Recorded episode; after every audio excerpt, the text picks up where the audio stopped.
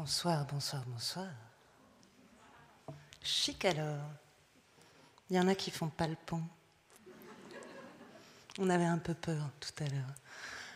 Je suis ravie d'être avec vous ce soir euh, pour vous faire découvrir, redécouvrir euh, la merveilleuse Emily Dickinson. Juste avant de me lancer dans, cette lecture, qui est une lecture de, correspondance euh, qu'on a entrecoupée de, poésie, de poésie que je vais vous dire, lire en anglais, accompagné de la guitare, mais il y aura la traduction euh, derrière moi. Ça me plaisait de vous les lire en anglais pour que vous entendiez la musicalité euh, de sa poésie. Il y a un rythme absolument incroyable et, et divin chez elle. Alors pour faire un mini cours, euh, je suis un peu nulle, déstructurée. Bear with me, comme diraient les Anglais. Euh, Emily Dickinson est née en 1830. Alors, il y a plein d'histoires qui sont autour d'Emily Dickinson. Et faisant de la recherche pour, euh, pour préparer ces, lectures, je me rendais compte qu'il y avait un, personnage un peu mythologique qu'on a créé de cette femme seule qui sort jamais de chez elle, qui est habillée en blanc, qui, euh, qui, fait, qui écrit sa poésie, puis qui, qui meurt à l'âge de 55 ans chez elle. Alors en fait, c'est plus rigolo que ça, c'est plus singulier que ça, comme elle. Euh, elle vit, elle naît dans une ville qui s'appelle Amherst, une ville très puritaine qui est euh, au-dessus de l'État de New York. Son père, enfin son grand-père, est un des fondateurs de cette ville de Amherst. Il fonde une immense université là-bas. Lui, euh, comme donc le grand-père d'Emily, le père d'Emily, le frère d'Emily, ils sont tous avocats. Et effectivement, c'est des gens très importants dans cette petite ville. À cette époque, il faut imaginer que dès que euh, ce qu'on appelait un scholar, tous les gens cultivés qui venaient enseigner dans cette université, venaient et restaient dans la maison des parents d'Emily Dickinson. Elle était élevée comme, comme, une jeune fille de son époque, avec la particularité que du côté de sa mère, euh, sa grand-mère maternelle, je pense, ou sa mère avait aussi fondé une école pour femmes. Donc il y a un certain niveau d'érudition quand même, ce qui est rare à l'époque, mais donc elle est éduquée, pas comme les garçons, mais quand même assez. On sait qu'elle qu'elle connaît Shakespeare par cœur, qu'elle a, elle a des goûts assez drôles. Elle connaît la Bible par cœur, évidemment, parce que c'est une ville extrêmement puritaine. Mais ce qui est intéressant, c'est que cette jeune fille qui est préparée comme toutes les jeunes filles pour devenir une, hôtesse euh, qui devrait accepter que tout le monde passe par sa maison, qu'elle soit sympathique, qu'elle fasse les bons petits gâteaux, qu'elle soit maligne, qu'elle soit drôle, assez vite, euh, on se rend compte que c'est pas son truc. Elle va tout déléguer à sa sœur Lavinia, qu'elle appelle Vinnie, qui va s'occuper d'ailleurs d'elle jusqu'à la fin. Et dans cette maison, le, frère essaye de s'émanciper un peu et le père décide de lui construire une maison au fond du jardin. Donc il n'y aura pas d'émancipation. Et donc le frère va vivre dans cette maison, il va épouser la meilleure copine d'Amelie Dickinson. Et donc il faut imaginer cette étrange famille où les gens viennent à eux. Elle se balade entre la maison de son frère et sa maison à elle. Euh, elle a des problèmes médicaux, des problèmes aux yeux, donc en fait elle va quand même bouger un peu avec son père à Boston, à Washington, donc ça bouge un peu. Et ensuite, grand mystère, autour de l'âge de 30 ans, après la mort de sa mère, on ne sait pas ce qui se passe. Elle parle d'une grande angoisse qu'elle va citer dans une des lettres, mais effectivement, là, elle décide d'arrêter de sortir de chez elle et elle va passer le restant de ses jours dans cette maison à écrire cette poésie, dans des cahiers, sur des paperoles, sur des bouts d'enveloppe, elle a quand même une conscience que ce qu'elle est en train d'écrire a de l'importance parce qu'elle va relier tous ces poèmes euh, ensemble. Et puis là, il y a des discours différents. Elle aurait dit euh, à sa mort qu'elle voulait qu'on brûle tout. D'autres personnes disent qu'elle voulait qu'on brûle toute sa correspondance. En tout cas, heureusement pour nous, Lavinia trouve tous les poèmes, il y en a plus de 1800. De son vivant, elle en avait publié certains disent 7, d'autres disent 11. On sent qu'elle avait envie, euh, c'est pas du tout quelqu'un qui était contre l'idée de publier, mais qu'en même temps, peut-être qu'elle avait une conscience qu'elle était trop moderne. Et donc, euh, quand elle meurt, en 1886, sa sœur, donc Lavinia, va trouver les poèmes. Et ce qui est intéressant, c'est qu'ils vont être édités euh, deux ans, quatre ans plus tard notamment par Higginson, dont je vais vous lire des lettres aussi, qu'elle adresse à Higginson. Et ce qui est intéressant, c'est que c'est tellement moderne ce qu'elle écrit, qu'à l'époque, ils vont, ce qui n'est pas une mauvaise chose, parce que sinon elle n'aurait peut-être pas été un tel succès euh, si vite, ils vont renoncer à toute son étrange ponctuation. Ils vont rendre ça un peu plus classique. Ça va être un best-seller et il va falloir attendre 1955 pour qu'on édite enfin les poèmes avec sa bargerie à elle, parce que si vous regardez, vous le verrez, même en français, ça a été merveilleusement traduit. Elle est étrange, elle met des majuscules sur des petits mots de rien du tout, elle met des grands mots avec des petites lettres de rien du tout, elle utilise des tirets. Euh, plus que les points. Enfin, c'est tellement une telle fantaisie. Donc voilà, pardon, un chemin un peu long. Euh, mais tout ce que vous pouvez trouver d'elle, euh, chopez-le. tout est merveilleux, tout est sublime. Et donc il faut se rendre compte dans les lettres, vous le verrez, euh, qu'elle est malicieuse, parce qu'elle connaît donc tous les termes juridiques de par sa famille. Oui, un dernier détail qui n'est pas rien, elle va quand même décider dès l'âge de 20 ans de ne plus aller à l'église, ce qui est assez fou pour l'époque, euh, surtout dans une ville aussi puritaine que ça, et va absolument l'assumer. Donc on a quelqu'un qui connaît tout ce qui est religieux, mais qui ne va pas y aller, qui connaît tous les termes juridiques, qui lisait le journal tous les jours, qui était consciente de la politique qu'il y avait autour. Et donc, voilà, vous retrouverez dans ces lettres cette drôlerie de mélanger tous ces mondes différents vus par sa petite fenêtre à elle. Voilà, j'espère que ça, ça donne un petit plan de départ. Et c'est parti.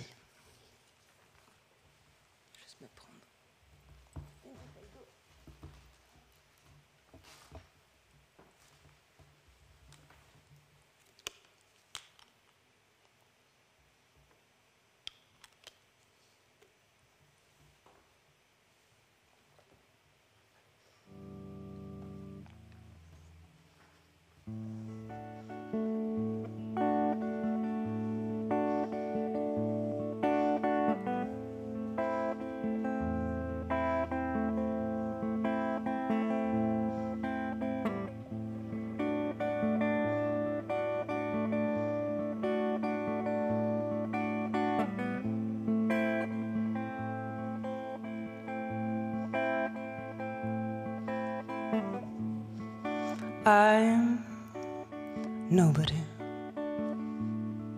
Who are you? Are you nobody too? Then there's a pair of us.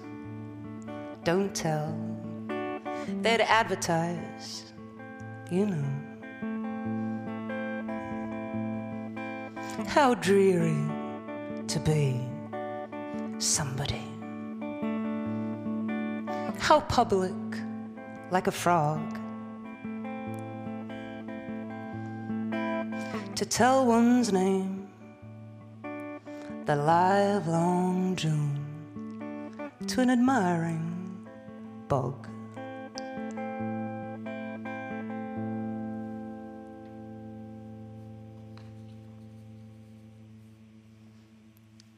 Lettre à son ami d'enfance, A By Route, Amherst, 7 mai 1845. Cher Abaya, j'ai l'impression que je ne t'ai pas vu depuis des siècles car, en effet, pour des amis comme nous, chaque séparation a la valeur d'un siècle. Notre école est fort belle. Nous sommes 63 étudiantes. J'ai choisi ces quatre matières, philosophie mentale, géologie, latin et botanique. Comme tout cela sonne pompeux, n'est-ce pas?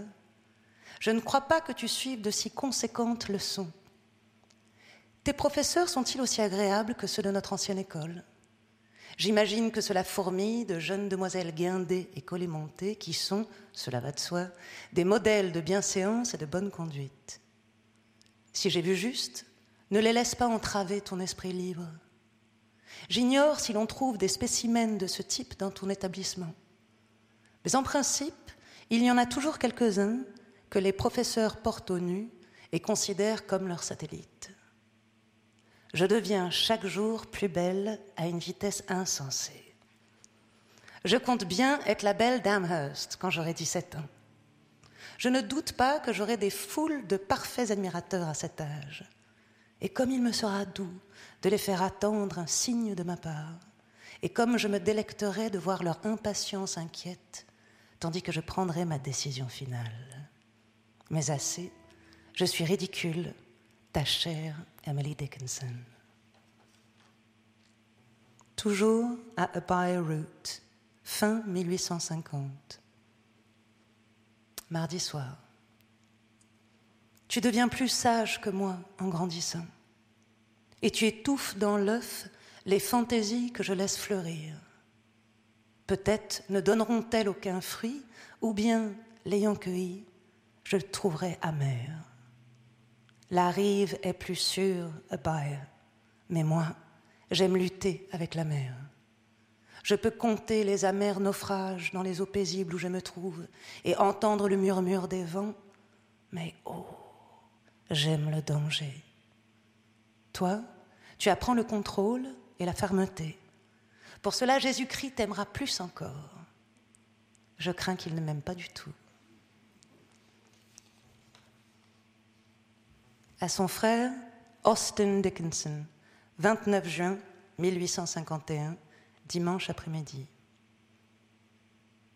Tu dis que tu ne comprends pas, que tu ne me comprends pas, tu réclames un style plus simple. C'est là ta gratitude pour ma subtile philosophie. Je m'évertue à m'élever, pensant pouvoir t'atteindre de la sorte, et tandis que je bataille et me hisse à bout de souffle sur le nuage le plus proche, tu sors négligemment de l'empirée en pantoufles, et sans le moindre préavis, tu m'ordonnes de descendre. Je serai aussi simple qu'il te plaira, la plus simple parmi les simples. Je serai une petite nunuche, un petit chaton, un petit chaperon rouge, je n'aurai qu'une seule marotte en tête et un bouton de rose dans les cheveux. Je te parlerai du reste plus tard. Tes lettres sont de fastueux festins, envoie-les-moi toujours par temps chaud. Elles valent des dizaines d'éventails et de réfrigérateurs. Leur seule difficulté est qu'elles sont vraiment bizarres. Or, rire par cette chaleur est tout sauf amusant. Un peu plus de sérieux et un peu moins de bons mots, veux-tu? Du moins, tant que nous sommes au mois d'août. Après quoi, tu pourras plaisanter comme si tu étais le roi du carnaval en personne, et nous bannirons tous les soucis et mourrons tous les jours de rire.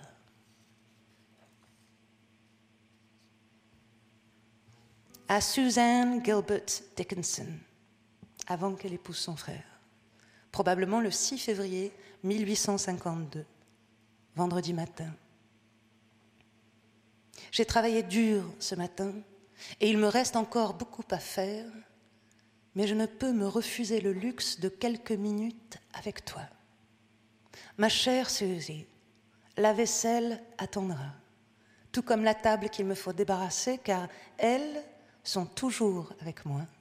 Mais toi, je ne t'ai pas toujours avec moi. Pourquoi, Suzy? Faut-il que le Christ ait beaucoup de saints et que j'en ai peu? Seulement toi. Mais les anges ne t'auront pas, Suzy. Ça non, non et non. Vénie passe son temps à coudre telle une couturière fictionnelle, et je ne serais guère étonnée qu'un chevalier se présente à la porte, et avouant être un homme de rien devant sa beauté, qu'il lui offre son cœur et sa main, seul vestige de lui-même méritant pourtant d'être refusé. Aujourd'hui, Vénie et moi avons parlé de la vieillesse.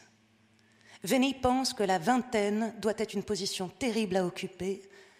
Je lui réponds qu'il m'importe peu d'être jeune, que j'aimerais autant avoir la trentaine, et toi plus que toute autre chose. Dis-moi, chère Suzy, ce que tu en penses.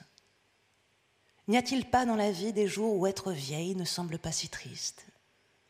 D'ailleurs, je me sens grise et sombre ce matin. Et comme il serait réconfortant d'avoir la voix aigre et les reins rompus et d'aller faire peur aux petits-enfants. Ne t'enfuis pas, ma Suzy, car je ne ferai de mal à personne et je t'aime très fort, quoique je me sente si effroyable. Oh ma chérie, combien de temps devras-tu être loin de moi Comme je deviens lasse de t'attendre, de te chercher et de t'appeler? Parfois, je ferme les yeux et je te ferme aussi mon cœur et en vain, j'essaye de t'oublier pour tout le chagrin que tu me causes, mais tu ne t'en iras jamais, n'est-ce pas? Tu ne t'en iras jamais. Oh, dis-le-moi, Suzy, promets-le-moi encore une fois. Alors, avec un maigre sourire, je reprendrai le petit fardeau de notre triste, triste séparation. Comme il est vain d'écrire quand on sait ressentir. Et comme il serait plus doux d'être assise auprès de toi, de te parler, d'entendre le ton de ta voix. Il est si dur d'obéir à l'adage renonce à toi-même, prends ta croix et suis-moi. Donne-moi de la force, Suzy. Écris-moi des, mots, écris des mots d'espoir et d'amour. Parle-moi de ces cœurs qui endurèrent, et grande fut la récompense donnée par notre Père qui est aux cieux. Je ne sais comment je supporterai l'arrivée du gentil printemps. S'il devait arriver, venir me trouver et me parler de toi, oh, cela me tuerait certainement. Tant que le givre s'agrippe aux fenêtres et que le monde est triste et morne, ton absence est plus facile à supporter. La terre aussi porte le deuil de tous ces petits oiseaux. Mais quand ils reviendront tous, et qu'elle chantera et sera en fête, dis-moi, que deviendrai-je? Pardonne-moi, Suzy, oublie tout ce que je t'ai dit. Trouve une douce étudiante pour te lire un hymne sur Bethléem et Marie, et tu t'endormiras paisiblement et feras de beaux rêves, comme si je ne t'avais jamais écrit ces affreuses choses. Ne te soucie pas de me répondre, Suzy. Je ne serai pas fâchée contre toi si tu ne m'envoies rien. Je sais combien tu es occupée et qu'il te reste bien peu de ta merveilleuse force pour écrire et penser une fois que le soir est venu. Que tu désires m'écrire me suffit, et que tu soupires parfois parce que tu es loin de moi, et me voilà heureuse. Susie. Emily.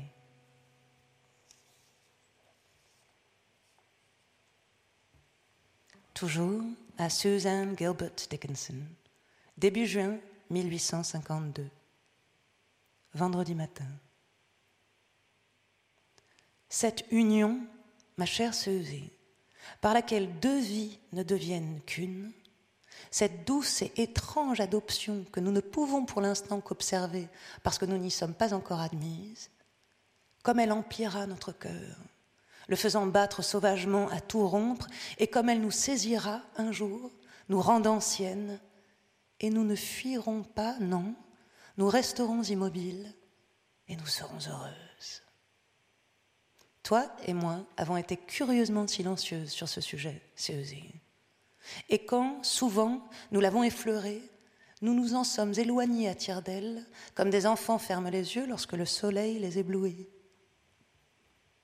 J'ai toujours désiré savoir si tu gardais pour toi quelque tendre fantaisie illuminant ta vie, quelqu'un dont tu murmures le nom à la fidèle oreille de la nuit, puis à côté de qui tu t'imagines marcher tout le jour. Quand tu rentreras à la maison, Suzy, nous devons parler de tout ça. Comme nos vies doivent sembler fades aux épouses et aux promises, elles pour qui chaque jour est abreuvé d'or et chaque nuit une moisson de perles. Et pourtant, Suzy, à l'épouse, parfois à l'épouse oubliée, il se pourrait que nos vies semblent plus précieuses qu'aucune autre monde. Tu as vu les fleurs du matin comblées par la rosée, et ces mêmes fleurs à midi, quand l'angoisse du terrible soleil leur fait baisser la tête. Crois-tu que ces pétales assoiffés aient à présent besoin de quoi que ce soit sinon de rosée? Non. Ils imploreront la lumière du soleil et se languiront du zénith incandescent, bien qu'il les brûle et les dessèche. La paix, ils l'ont consumée.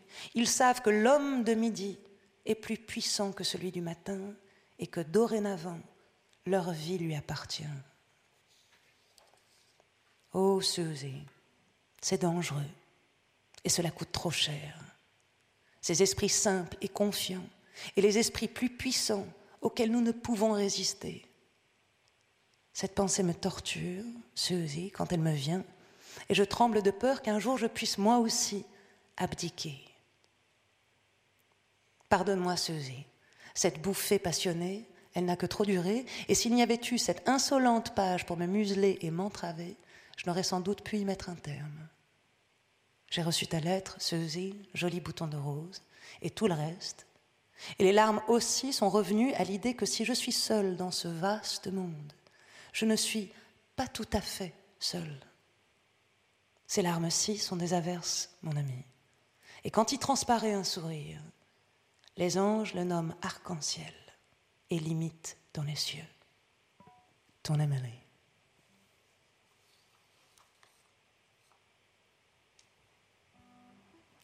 Lettre à son frère, Austin Dickinson. 16 mai 1853, lundi après-midi. Les Monsoons sont venus nous rendre visite. Cela a été un vrai plaisir. Ils sont arrivés un après-midi et sont restés jusqu'au suivant. Ils sont en parfait accord avec Père sur la présente génération. Ils ont convenu ensemble d'espérer que tout jeune homme qui fume prenne feu. J'ai respectueusement fait noter qu'une immense conflagration s'en suivrait, mais on m'a fait taire instamment. Emily. À son cousin John Longgrave, fin avril 1856. On est dimanche, maintenant, John, et ils sont tous allés à la messe. Les derniers cochers sont désormais passés et je suis sortie dans l'herbe nouvelle pour écouter les hymnes. Trois ou quatre poules m'ont suivi et nous sommes assises, côte à côte. Et tandis qu'elles gloussent et caquettent, je vais te raconter ce que je vois aujourd'hui et ce que j'aurais désiré que tu vois.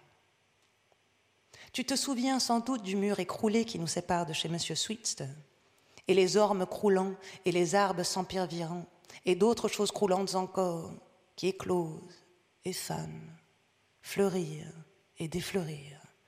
Incantation de douze petits mois. Eh bien, ils sont là. Et au-dessus de moi, des ciels mille fois plus beaux que ceux d'Italie. Ils tournent leur œil azur vers le bas, vers le haut. Regarde. À un kilomètre d'ici, sur le chemin du paradis.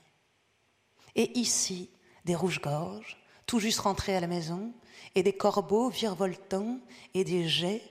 Et me croiras-tu, sur ma vie, il y a ici un bourdon pas de ceux sérieux et mâles que l'été apporte. Non, John, c'est une espèce de dandy vêtu d'habits du dernier chic. Beaucoup de gaieté ici, que je te montrerai, John, si tu étais avec moi sur cette herbe d'avril. Il y a aussi des aspects plus tristes, ça et là, des ailes devenues presque poussière, qui l'année dernière battaient encore. Une plume pourrissante, une maison vide, dans laquelle vivait autrefois un oiseau. Où sont les mouches de l'année dernière, leurs tâches à présent achevées, et où sont les criquets tombés l'an passé? Nous aussi, John, nous nous envolons, nous fanons, et les lèvres de ceux qui nous aiment, maintenant, fredonneront bientôt la chanson Si et puis se tairont. Vivre et mourir, et s'élever encore dans un corps triomphant, et la prochaine fois goûter un air plus haut. Ce n'est guère une composition pour collégiens.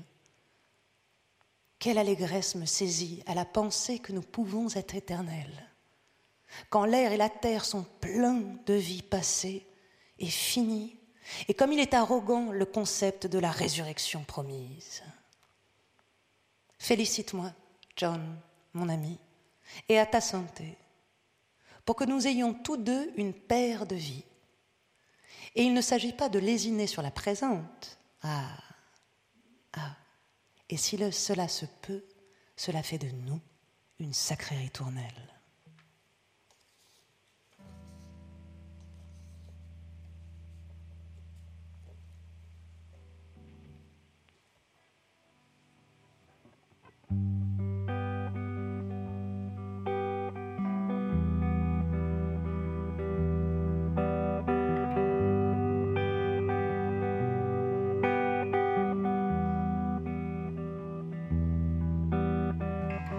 If I should die and you should live, and time should gurgle on, and morn should beam and noon should burn, as it has usually done.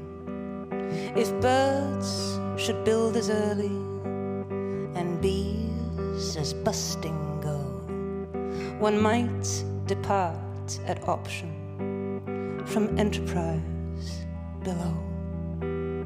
Tis sweet to know that stocks will stand when we with daisies lie, that commerce will continue and trades as briskly fly. It makes the parting tranquil and keeps the soul serene. That gentleman, so sprightly, conducts the pleasing scene.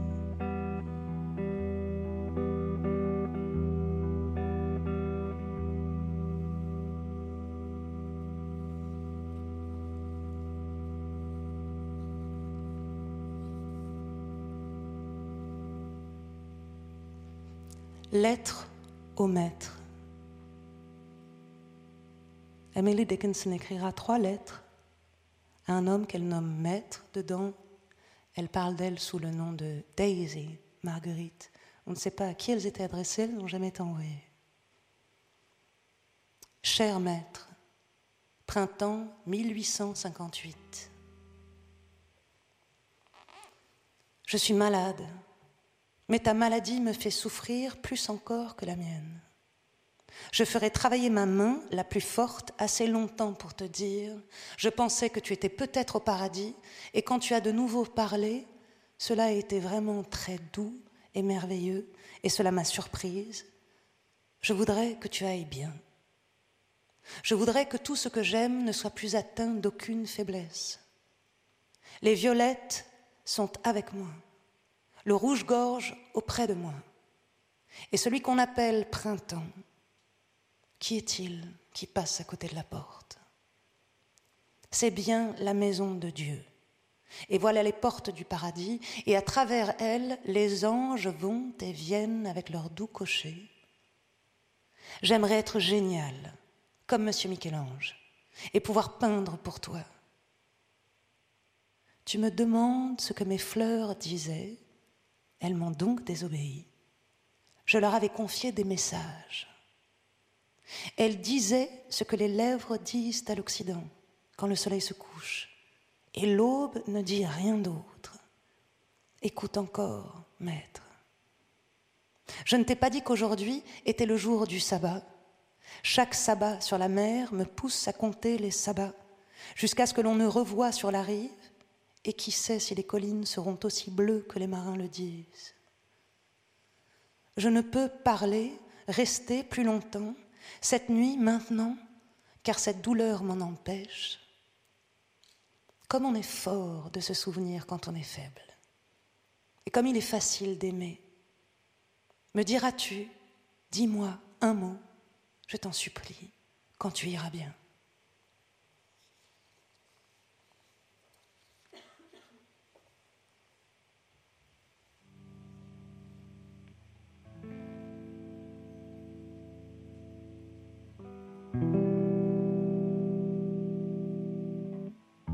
Some things that fly there be birds, ours, the bumblebee. Of these, no elegy. Some things that stay there be grief, hills, eternity. Nor this behooveth me. They are that resting rise. Can I expound the skies? How still the riddle lies.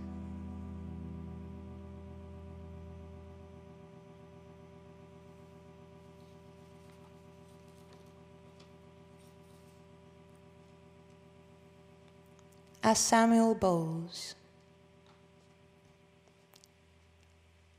éditeur du Springfield Republican.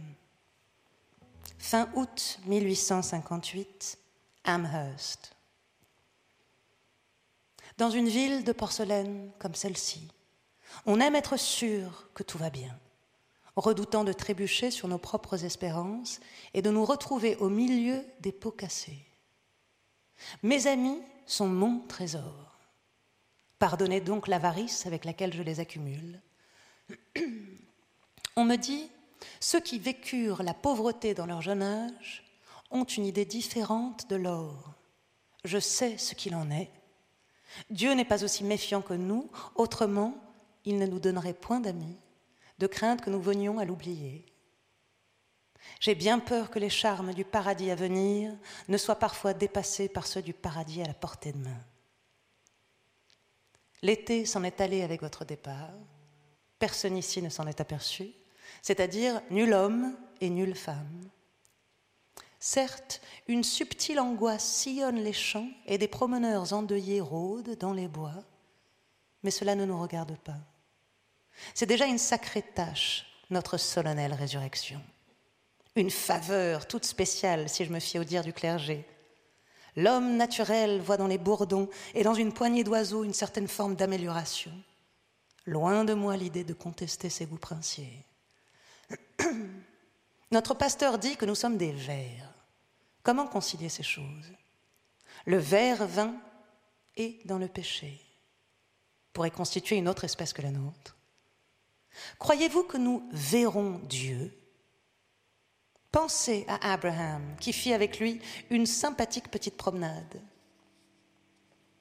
Les hommes font les foins pour la seconde fois. Les épis sont plus petits que la première fois, mais plus capiteux. J'en distillerai une tasse et l'offrirai à tous mes amis buvant à l'été, enfin rassuré, près d'un ruisseau, d'un torrent, sur la bruyère. Bonne nuit, Mr. Bowles. C'est ce que dit celui qui rentre au petit jour, et c'est aussi la clôture du paragraphe sur des lèvres révoquées. La confiance en l'aube modifie le crépuscule. Bonne nuit, Emily.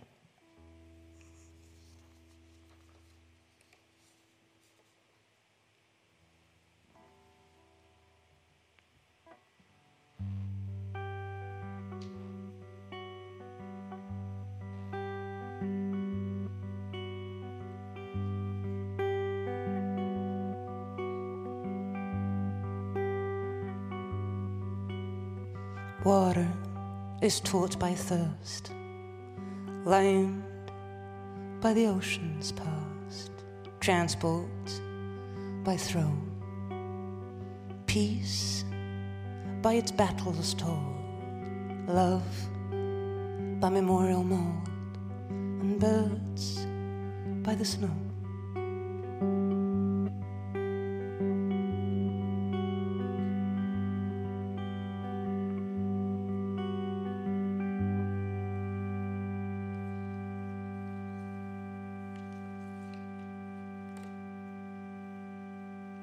Master Letter 2 Printemps 1861 Oh, l'ai-je offensé? Ne voulait-il pas que je lui dise la vérité? Marguerite, Marguerite, qui l'offense, qui plie sa vie plus petite à la sienne, plus docile, plus modeste chaque jour, qui demande seulement une tâche, quelque chose à faire par amour pour lui, une façon simple qu'elle ne peut deviner pour rendre ce maître heureux. Un amour si grand l'effraie, il se rue dans son petit cœur, le vidant de son sang et la laissant toute évanouie et pâle dans les bras de la bourrasque. Marguerite, qui jamais ne trembla lors de cet horrible adieu, mais étreignit sa vie si fort afin qu'il ne vît pas la blessure elle, qui l'aurait abritée dans sa poitrine, cœur d'enfant, sauf qu'elle n'était pas assez grande pour un invité si immense. Cette Marguerite peine son Seigneur, et pourtant cela, elle fait souvent des sottises, peut-être a-t-elle blessé et gratiné son goût, peut-être que ses manières, sa vie, curieuse, d'homme des bois, ont froissé, irrité ses sens, sa nature plus raffinée. Marguerite sait bien tout cela, mais doit-elle demeurer impardonnée? Apprends-lui la grâce. Précepteur, apprends-lui la majesté. Elle est lente, bornée avec les choses aristocratiques. Même le roi Telé dans son nid apprend, sait plus que Marguerite ne l'ose. humble, aux genoux de qui autrefois l'accueillit dans un repos muet, royal. À présent, elle, Marguerite, se prosterne, s'agenouille comme un accusé. Dis-lui quelle offense, faute elle a commise, maître. Et si elle est, n'est pas assez légère pour qu'elle l'expie avec sa vie, Marguerite, elle sera contente. Mais punis-la, ne la bannis pas, jette-la en prison, monsieur. Son seul vœu est que vous la pardonniez, tôt ou tard, avant la tombe, et ça ne déplaira pas à Marguerite, elle se réveillera à votre son image. La stupeur me pique plus que l'abeille, qui jamais ne m'a piqué, mais de sa puissance produisait une musique gaie partout où je pouvais, je devais, j'allais. La stupeur grignote mes chairs, et tu as dit que je n'avais pas de réserve. Tu as fait déborder les eaux de la digue dans mes yeux bruns. J'ai une toux aussi grande qu'un dé à coudre, mais ça m'est égal. J'ai un tomahawk planté dans le flanc, mais cela ne me fait pas mal si toi, son maître, la poignarde encore Viendra-t-il vers elle? Ou la laissera-t-il le chercher sans se soucier de quelle que soit la longueur de cette errance dont il est la mire Oh, comme le marin s'épuise quand sa barque se remplit. Oh, comme il doit lutter, le mourant, avant que l'ange n'arrive. Maître, ouvre grand ta vie et accueille-moi en elle pour toujours. Je ne m'en lasserai jamais. Je ne ferai jamais de bruit quand tu voudras le silence. Je serai heureuse comme ta meilleure petite fille. Personne d'autre ne me verra sinon toi. Cela me suffit. Je ne désirerai jamais rien de plus. Et tout ce paradis ne fera que me décevoir, parce que je n'y tiens pas autant qu'à toi.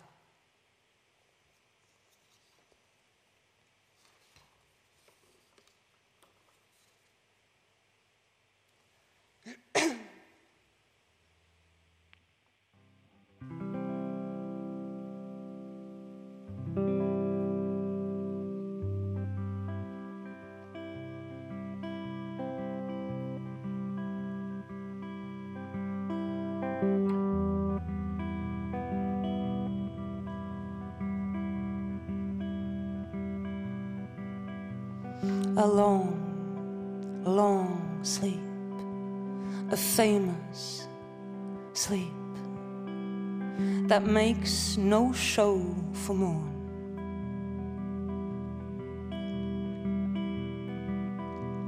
By stretch of limb or stir of lid, an independent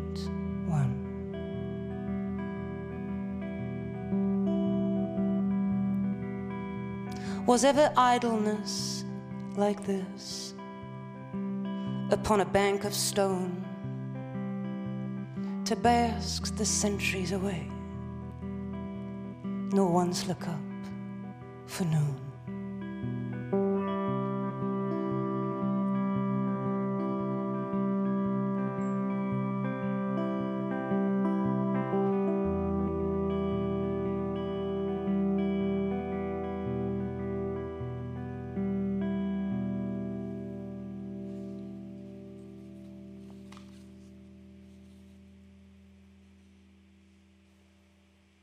À Thomas Wentworth Higginson, 25 avril 1862.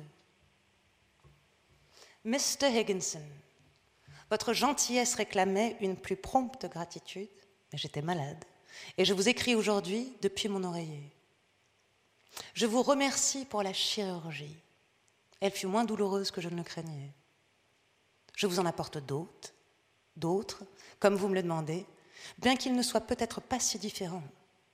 Quand ma pensée est déshabillée, je parviens à faire la distinction, mais quand je les remets en robe, ils se ressemblent tous, engourdis. Vous m'avez demandé mon âge. Je n'avais jamais écrit de vers, sauf un ou deux jusqu'à cet hiver, monsieur. J'avais une terreur depuis septembre, je ne pouvais en parler à personne. Aussi je chante comme le garçon qui passe à côté du cimetière, parce que j'ai peur vous me demandez ce que je lis. Pour les poètes, j'ai Keats. et Mr. and Mrs. Browning. Pour la prose, Mr. Ruskin, Sir Thomas Brown et l'Apocalypse. J'ai été à l'école, mais tel que vous l'entendez, je n'ai pas reçu d'instruction. Lorsque j'étais petite fille, j'ai eu un ami qui m'a appris l'immortalité. Mais s'étant aventuré trop près d'elle, il n'est jamais revenu. Peu après, mon précepteur est mort. Pendant des années, mon dictionnaire a été mon unique compagnon. Puis j'en ai trouvé un autre. Mais il ne voulait pas faire de moi son élève. C'est ainsi qu'il a quitté le pays. Vous voulez savoir quels sont mes compagnons? Ce sont les collines, monsieur, et le coucher du soleil, et un chien, aussi grand que moi, que mon père m'a acheté. Ils sont meilleurs que les êtres parce qu'ils savent, mais ne disent rien. Et le bruit dans les temps, à midi, surpasse mon piano. J'ai un frère et une sœur. Ma mère n'a que faire de la poésie, de la pensée, et père est trop occupé par ses dossiers pour se rendre compte de ce que nous faisons. Il m'achète beaucoup de livres, mais me supplie de ne pas les lire, parce qu'il craint qu'ils ne mettent mon esprit sans dessus-dessous. Ils sont religieux, sauf moi, et chaque matin, ils s'adressent à une éclipse qu'ils appellent leur père. Mais j'ai peur que mon histoire ne vous fatigue. Je voudrais bien apprendre. Pouvez-vous me dire comment grandir? Ou bien ça ne s'apprend pas, comme la mélodie ou la sorcellerie. Est-ce là, monsieur, ce que vous vouliez savoir de moi? Votre ami E. Dickinson.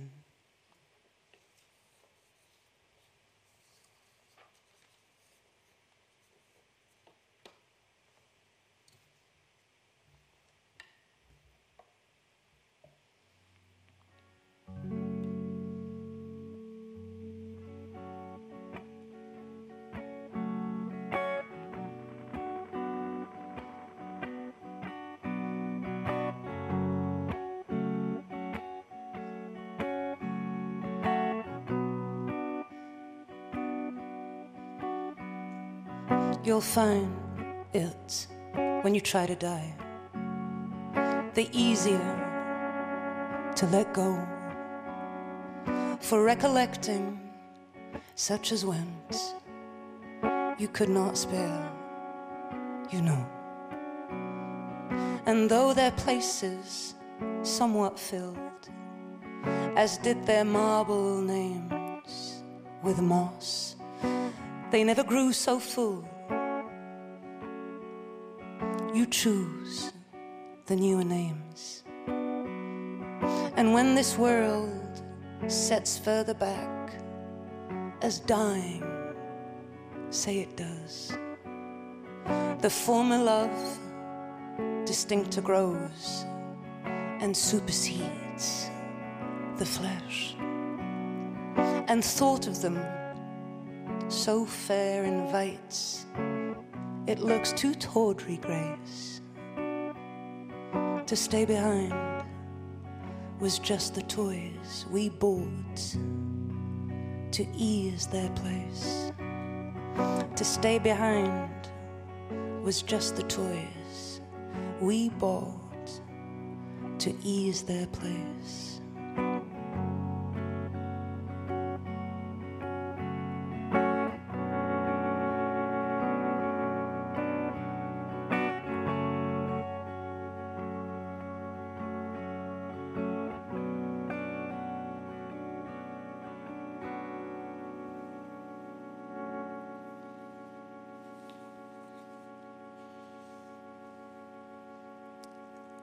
Thomas Wentworth Higginson, 7 juin 1862. Cher ami, votre lettre ne m'a point donné d'ivresse parce que j'avais déjà goûté au rhum auparavant. Saint-Domingue ne passe qu'une seule fois. Cependant, j'ai rarement éprouvé un plaisir aussi intense que celui d'avoir votre avis, et si j'essayais de vous remercier, les larmes bloqueraient ma langue.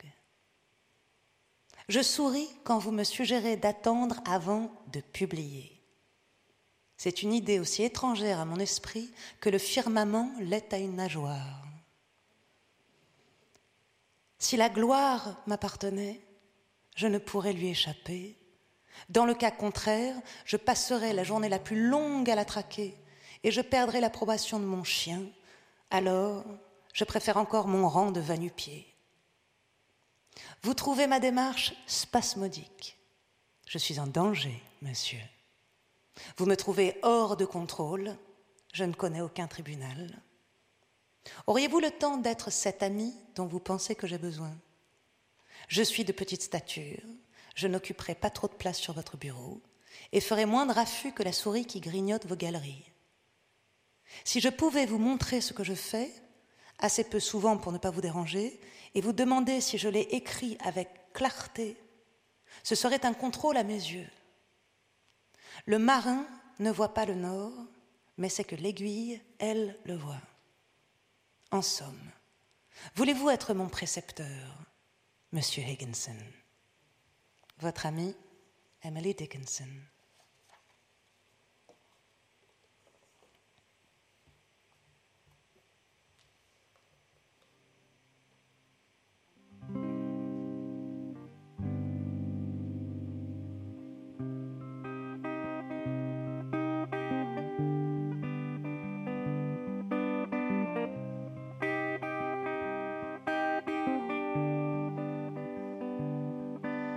I cannot dance upon my toes.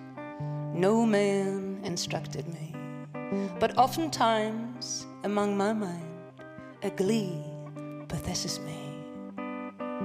That had I ballet knowledge, would put itself abroad in pirouette to blanch a troupe or lay a prima mare. And though I had no gown of gauze, no ringlet to my hair, nor hopped to audiences like birds, one claw upon the air, nor tossed my shape in eyed balls, nor rolled on wheels of snow, till I was out of sight in sound, the house encore me so.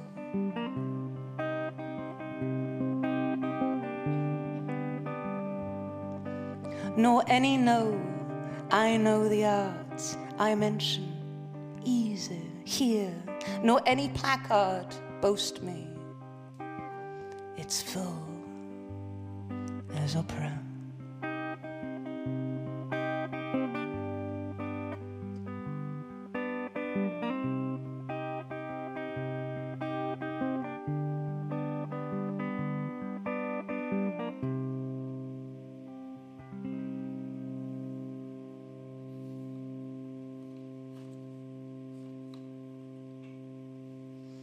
Thomas Wentworth Higginson encore.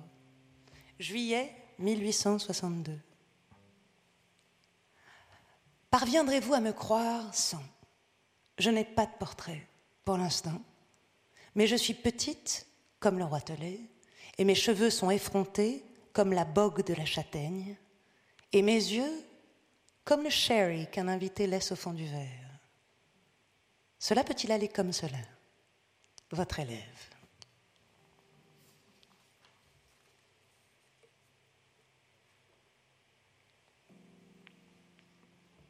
Good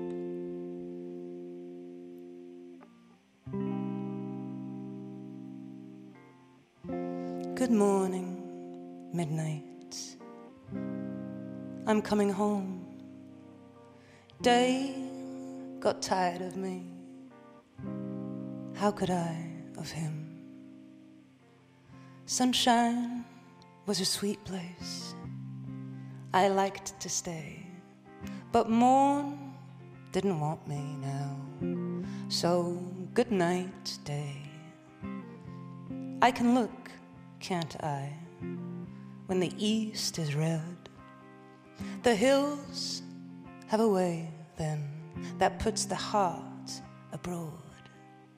You are not so fair, midnight. I choose day. But please take a little girl he turned away.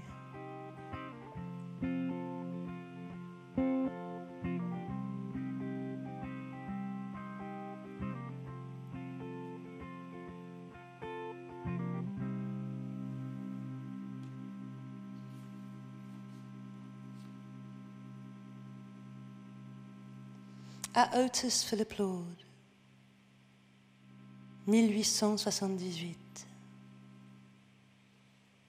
Mon charmant Salem me sourit. Je cherche son visage si souvent, mais j'en ai fini avec les apparences. J'avoue que je l'aime, me réjouis de l'aimer. Je remercie le Créateur de la terre et des cieux qui me l'a donné pour que je l'aime. L'exultation m'inonde. Le rivage m'échappe. À votre pensée, le ruisseau devient mer. Me punirez-vous? Banqueroute involontaire, comment pourrait-ce être un crime? Emprisonnez-moi en vous, condamnation au reflet rose. Me faufilant avec vous dans ce délicieux labyrinthe qui n'est ni la vie ni la mort, bien qu'il possède de l'une l'intangibilité et de l'autre le hâle, me réveillant pour votre salut un jour rendu par vous magique avant que je n'aille me coucher, quelle jolie expression nous sommes allés nous coucher comme si nous étions un pays. Unissons-le. Nous pourrions l'unir, nous l'unirons. Mon pays natal. Venez, mon chéri. Oh, soyez patriote à présent.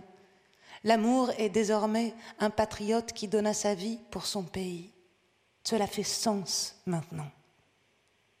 Ô nation de l'âme, tu possèdes enfin ta liberté.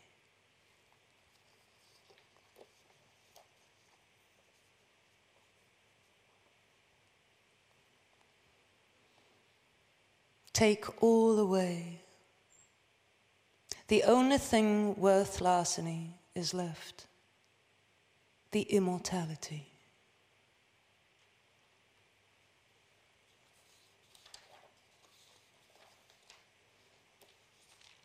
À Otis Philip Lord, vers 1878.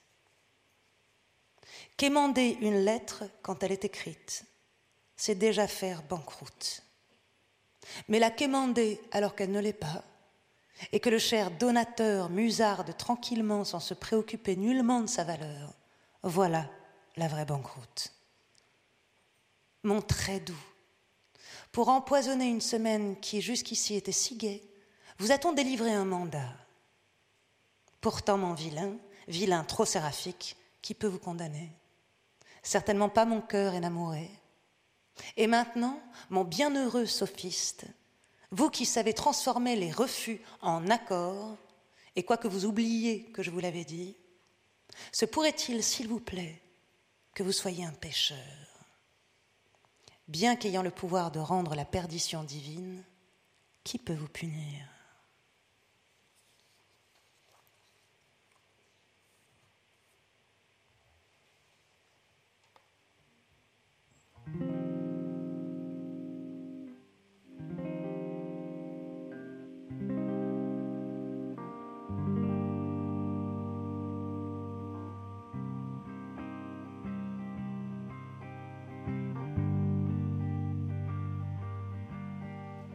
We talked with each other about each other, though neither of us spoke.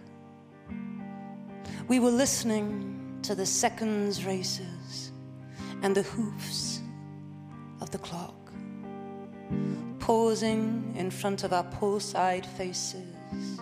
Time, compassion took. Arcs of reprieve he offered to us, Ararats we took.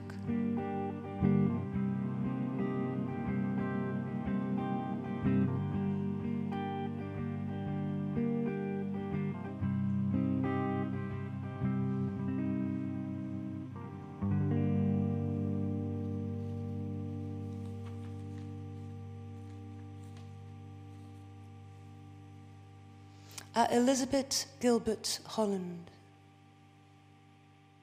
mi-décembre 1882. Chère sœur, mère s'en est allée depuis déjà cinq semaines. Nous aurions pensé que c'était un long voyage si elle était revenue. Maintenant, la pensée du pour toujours le raccourcit presque, puisque nous sommes plus près de la rejoindre qu'elle de rentrer. Nous, ses enfants, n'avons jamais été très proches d'elle, quoiqu'elle fût notre mère, mais les mines d'un même sol se croisent si l'on creuse des tunnels.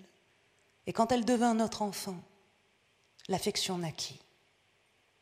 Quand nous étions petits et qu'elle revenait de voyage, elle nous rapportait toujours quelque chose. À présent, si elle nous rapportait qu'elle-même, quel unique cadeau ce serait là? La mémoire est une étrange cloche, jubilée, éclat.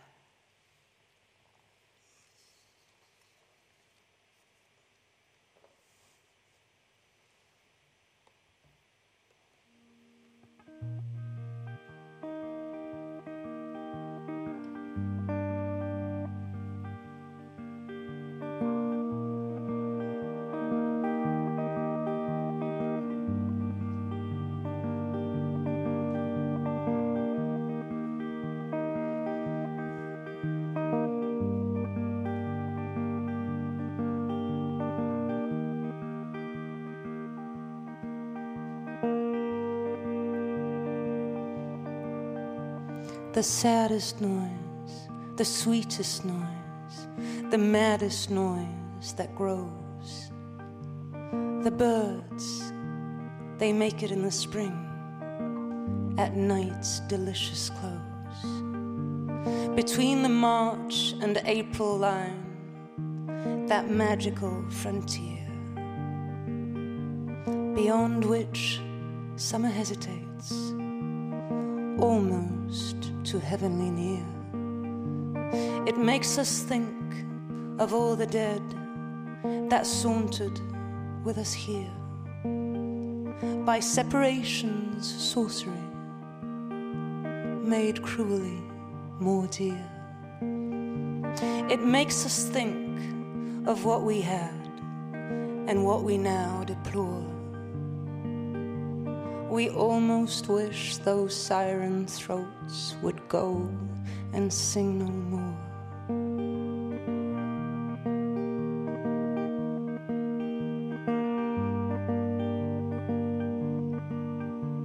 An ear can break a human heart as quickly as a spear. We wish the ear had not a heart so dangerously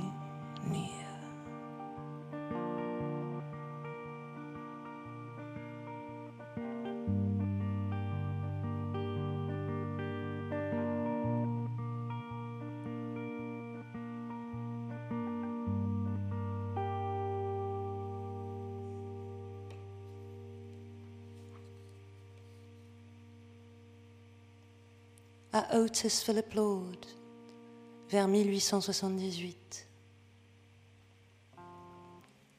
Ne savez-vous pas que vous êtes plus heureux lorsque je refuse et ne concède point? Ne savez-vous pas que non est le mot le plus sauvage que nous confions au langage? Vous le savez bien, puisque vous savez tout.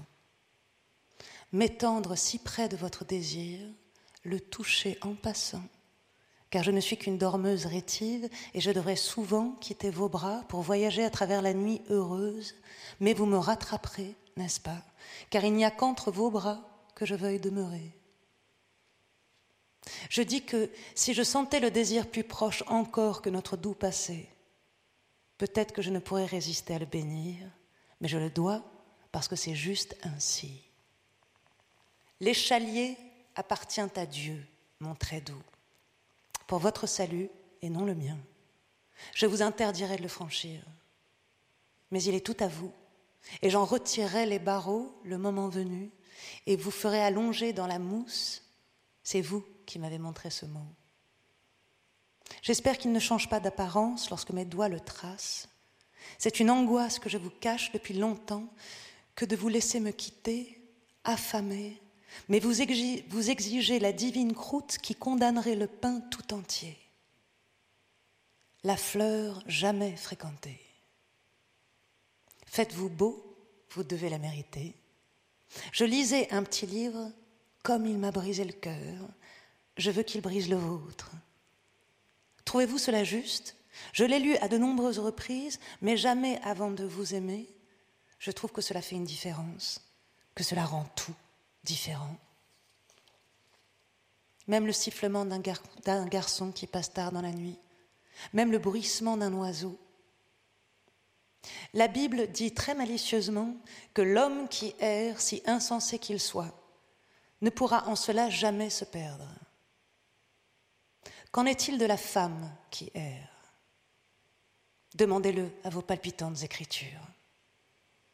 Cela vous surprendra peut-être que je parle de Dieu, je le connais à peine, mais Cupidon a enseigné Jéhovah à de nombreux esprits incultes, la sorcellerie est plus sage que nous. À Otis Philip Lord, toujours, vers 1878. Il faut savoir qu'il s'écrivait tous les dimanches. Le mardi est un jour profondément déprimant. Il n'est pas assez éloigné de votre cher billet pour qu'il prenne la forme de l'embryon d'un autre. Et pourtant, quel volet de distance. C'est ainsi que je péris doucement. Je rejette les oiseaux, le printemps, et rejette le soleil avec une pathétique, triste malice. Mais lorsque le soleil commence à tourner le coin, le jeudi soir, tout se rafraîchit. Ce doux élan croît jusqu'au dimanche soir, et toute ma vie joue et fièvre à l'imminence du clapotis heureux de vos mots.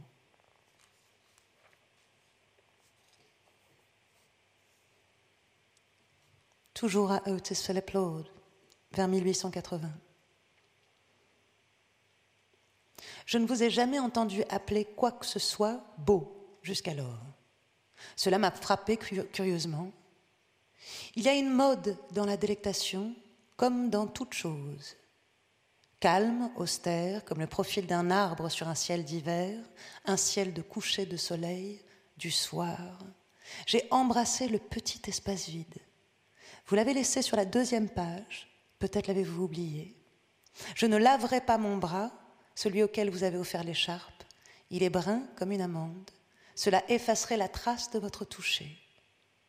Quand je me réveille la nuit, j'essaye d'imaginer ce que serait le chapitre, parce que ce serait un chapitre nocturne, n'est-ce pas? Mais je ne parviens pas à décider. C'est étrange que vous me manquiez autant la nuit, alors que je n'ai jamais été avec vous. Mais l'amour, ponctuel, vous invoque à peine mes yeux sont fermés. Et je m'éveille brûlante du désir que le sommeil a presque comblé. La semaine dernière, j'ai rêvé que vous étiez mort Quelqu'un avait sculpté votre statue et on me demandait de la dévoiler. Je répondais que ce que je n'avais pas accompli dans la vie, je ne l'accomplirais pas dans la mort. À présent que vos yeux bien-aimés ne pouvaient plus pardonner. La durée de cette heure fut splendide. La durée de l'heure céleste, telle que vous l'avez tendrement comptée, les chiffres de l'Éden ne tournent pas longtemps, car l'Éden s'étiole dans d'autres Éden plus divins. C'est pour cela que l'amour est tellement silencieux. Il a toujours l'air réticent, mon chéri. Je n'ai jamais fait semblant devant vous, au contraire, j'ai eu souvent peur d'avoir été trop franche. Aujourd'hui a été un jour merveilleux, mon cher, uniquement dédié à vous, recueilli dans mes mains fines pour l'apporter à votre espérance, distante, délicatement offerte et ajoutée aux autres. La hâte du début de l'été est passée et un présage d'oisiveté déploie ses ailes sur le remue-ménage de la nature. Mais pourquoi vous être méfié de votre petit Simon-Pierre hier? Vous avez nié, mais elle savait bien que vous ne l'avez pas cru. Vous commenciez à me raconter ce que Nestor avait dit me reposer, agripper avec vous, à balayer la journée.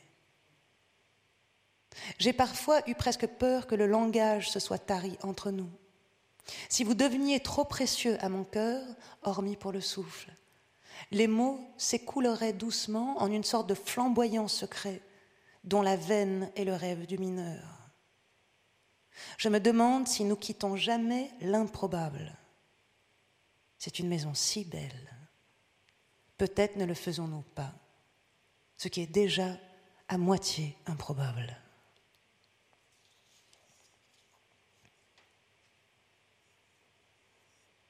toujours à Otis Philip Lord, 30 avril 1882. Je vous désire, je vous désire tendrement. L'air est aussi agréable qu'en Italie, mais quand il m'effleure, je le repousse d'un soupir, parce que ce n'est pas vous. Pardonnez, je vous prie, cette écriture qui s'égare, l'insomnie fait trébucher ma plume, et l'affection l'obstue aussi, l'obstrue aussi. Notre vie ensemble a été un long pardon de votre part envers moi. Et l'intrusion de mon amour rustique dans vos royaumes d'Hermine, seul un souverain pouvait la pardonner, le seul devant lequel je ne me sois jamais agenouillée. L'esprit n'est jamais deux fois égal, mais toujours autre, et cet autre encore plus divin. Oh, que je ne m'en suis aperçu plus tôt. Cependant, la tendresse ne prévient pas, elle arrive et submerge. Le temps qui l'a précédé n'était rien. Pourquoi donc l'établir? Et elle est tout le temps à venir, et le temps lui-même s'en trouve abrogé.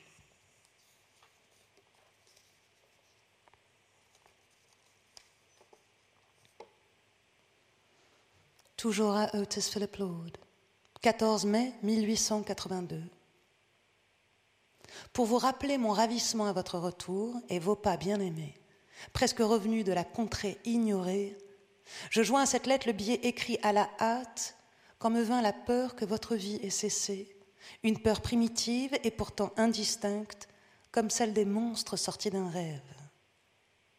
Heureuse de ma lettre, sans l'ombre d'une crainte, quand Vénie entra, elle venait d'échanger deux mots avec Austin sur le chemin de la gare. Emily, n'as-tu rien lu dans le journal qui nous concerne? Non, Vénie, pourquoi? Monsieur Lord est très malade. Je dus m'agripper à la chaise qui passait, ma vue se déroba, et je me sentis gelée, et alors qu'un dernier sourire quittait mes lèvres, on sonna à la porte et une voix étrange dit J'ai tout de suite pensé à vous. Entre-temps, Tom était arrivé. Je courus vers sa veste bleue contre laquelle mon cœur se brisa. C'était l'endroit le plus chaud. Il va aller mieux. Ne pleurez pas, Miss Emily. Je ne supporte pas de vous voir pleurer. Puis Venny revint, annonçant Le professeur Chickering a pensé que nous voudrions télégraphier. Il le ferait pour nous. Voudrais-je écrire un télégramme? Je demandai au câble comment vous alliez, y mettant mon nom. Le professeur le prit, et la réponse courageuse, réconfortante d'Abby, je me la rappellerai toujours.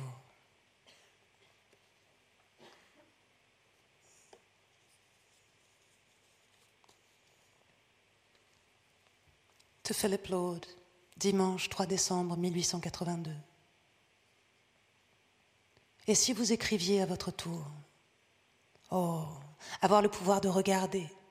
Et pourtant, Fus-je là, je ne le ferai point, à moins que vous ne m'y invitiez. Le respect réciproque étant notre doux dessein. Je vous ai écrit, mon cher, tant de billets depuis le dernier que j'ai reçu de vous, qu'il me semble adresser mes mots au ciel, exaltés et sans réponse. Mais la prière est sans réponse, et pourtant, combien sont-ils à prier? Tandis que d'autres vont à l'église, je vais à la mienne, car n'êtes-vous pas mon église? Et n'avons-nous pas un hymne connu de nous seuls? Jeudi, le rideau est tombé sur le drame du mois de la mort de notre mère, et je ne peux me figurer une forme d'espace sans son timide visage. En vous parlant tel que je le ressens, mon cher, sans cet habit de l'esprit que nous devons endosser si souvent, mon courage a bien changé. L'hiver abrita votre peine, l'une des nôtres fut en juin et l'autre en novembre, et mon pasteur a quitté ce monde au printemps. Mais la peine vient avec son propre givre. Les saisons ne peuvent le réchauffer. Vous m'avez demandé avec votre timidité, que j'aime tant, de venir dans votre chère maison, ajoutant que vous tâcheriez de ne pas rendre cela désagréable. Quelle est belle à regarder, cette si délicate timidité. La jeune fille la plus vertueuse ne saurait avoir une modestie si divine. Vous vous excusez même lorsque vous m'appelez tout contre vous. De quoi mon pauvre cœur doit-il être fait? C'est là un bien aimable reproche que la personne envers qui nous éprouvons de la pudeur doive, à son tour, l'éprouver et réclamer son dû avec tant de grâce. Le tendre prêtre de l'espoir n'a nul besoin de maquiller son offrande. Elle est sur son autel, avant même qu'il ne la demande. J'espère que vous avez mis vos fourrures aujourd'hui. Accompagnées de mon amour, elles, vous tiendront tendrement chaud, quoique la journée soit amère. L'amour que je vous porte, j'entends votre amour pour moi, est un trésor que je garde encore.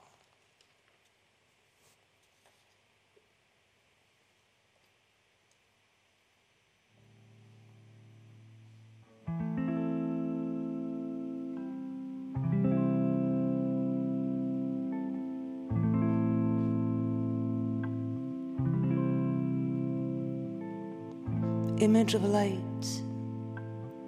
Adieu. Thanks for the interview. So long, so short, preceptor of the whole, coeval cardinal, impart.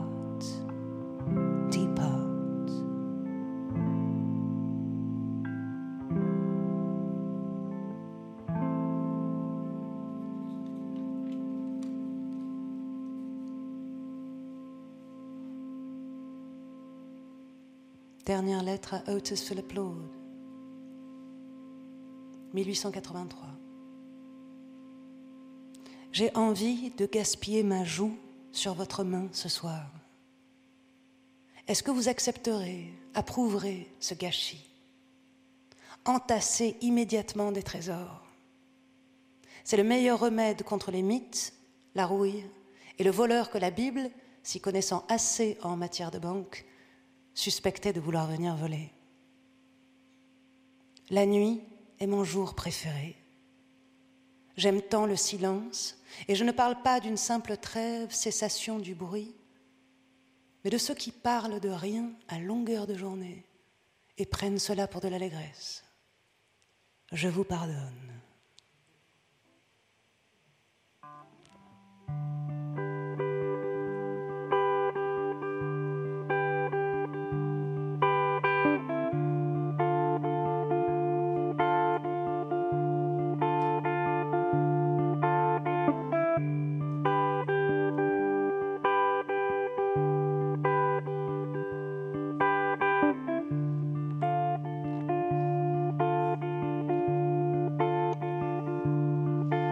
So give me back to death, the death I never feared, except that they're deprived of thee. And now, by life deprived, in my own grave I breathe and estimate its size. Its size is all that hell can guess, and all that heaven